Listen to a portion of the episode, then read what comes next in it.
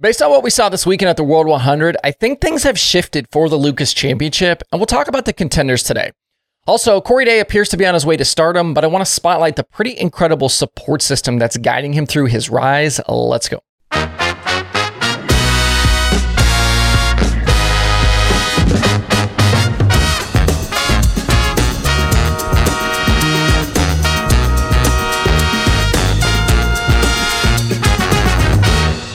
It's Monday, September 11th. I'm Justin Fiedler. This is Dirt Tracker Daily. Don't forget to take a moment today to remember all of those we lost on 9 11 back in 2001. It's hard to believe it's been 22 years already. Later this week, the Lucas Oil Late Model Dirt Series heads to Knoxville for the Late Model Knoxville Nationals, and we're down to just seven race nights left until they hit Eldora for the Dirt Track World Championship. For those like me that care about these series championships, I wanted to talk a little bit today about what we can learn about the Lucas title contenders from these recent races at Eldora and who could be the favorites towards the end of October when they come back. If Eldora was today, the four drivers going for the Lucas title would be Ricky Thornton Jr., Hudson O'Neal, Jonathan Davenport, and Brandon Overton. Feels like the top three are pretty set in there, with only Overton really in any danger of dropping out. I think regardless of how he did at Eldora, Overton has been much better as of late, and I think it'll be tough for Tim McCreadie to climb back into this thing. McCreadie, I think, would have to start ripping off a bunch of wins to try to get there, and he's running out of race nights. So, assuming the top four doesn't change here, let's rank those guys in terms of championship chances based on those recent Eldora performances. Starting at the bottom at four, I think it has to be Overton. He's been better on the road as of late, like I just mentioned, but Eldora has not been kind to Big Sexy this season. Just a single top 10 in a feature, he missed the dream finale after the prelim crash with Joseph Joiner back in June, and he was never a factor this past weekend at the World. He made the main event, but was 22nd at the end. He was lights out at Eldora in 2021. He won six features and I think could still jump up and surprise us, but compared to the other three at this point, his odds are the worst. At three, I'm putting Ricky Thornton Jr. He's having a historic run this season, the most Lucas wins ever in a year, he has a huge margin in the standings at the moment. He's won everywhere, racked up all kinds of money, but I'm just not convinced that they can win at Eldora. It's going to be a shame if the 20RT can't cap the season with the Lucas title, but a 12th place finish on Saturday night wasn't exactly confidence inspiring. RTJ was into the pits multiple times during the main event for adjustments, and even though they led laps in their prelim feature on Friday, I think their package still pretty clearly needs some work.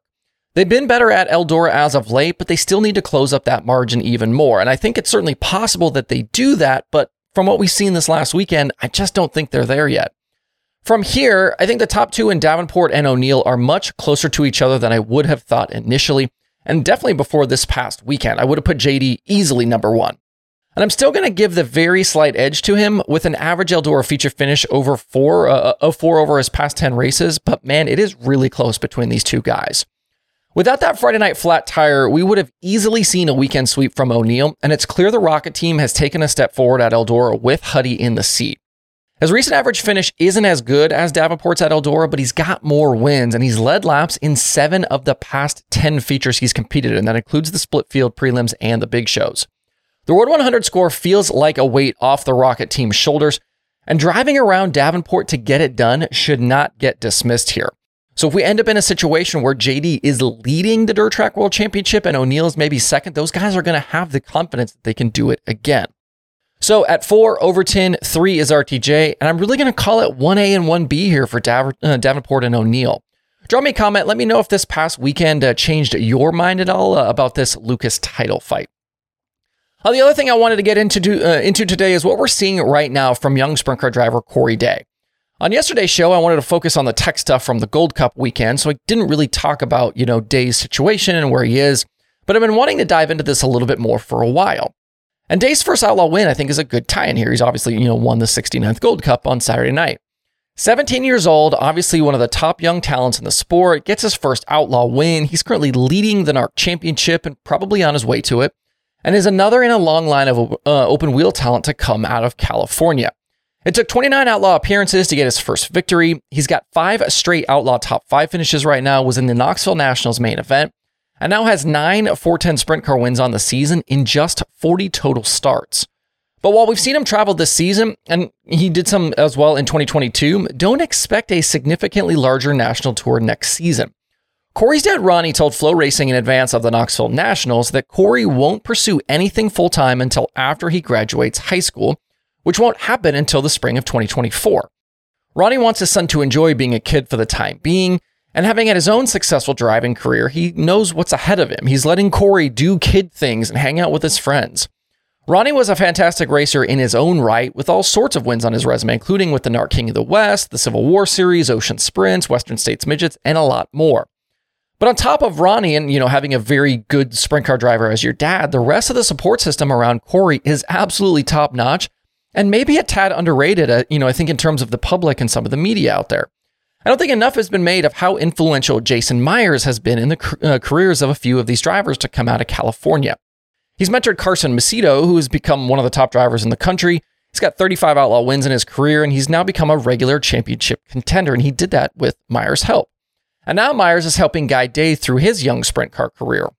And I think it's important to remember Meyers, still in his 40s, could conceivably still be a full time World of Outlaws driver at this moment, but has instead shifted his focus towards his successful businesses and supporting other racers.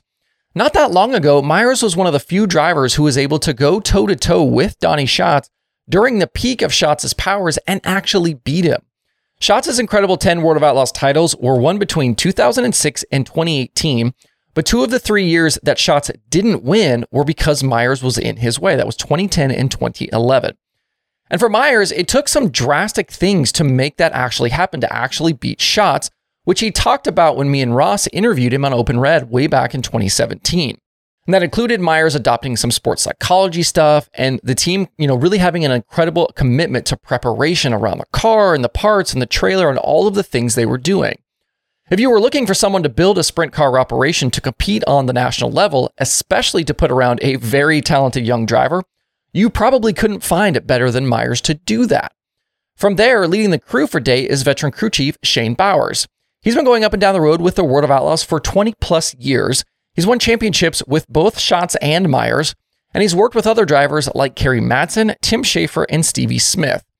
He's been a steady hand who has seen absolutely everything there is to see, and he's guided Day to not only uh, nine of 410, uh, uh, nine 410 wins in 2023, but also 29 top 10 finishes in those 40 races. Looking at the total package, there's obviously no way to guarantee success, but Day has all the right parts and pieces in his corner, and they appear to be committed to allowing him to develop slowly and not push him forward too quickly. And in an age where teams expect drivers to win and win now, I think that patient approach might be the most important aspect of all of this and might lead to a ton of success. All right, that's it for the show today. The streaming schedule pretty quiet. I think only the kind of 24/7 channels are the only thing running. Uh, but if you want to see it anyway, head over to dirttracker.com/watch tonight. Hope you guys have a good Monday out there. We'll see you right back here tomorrow.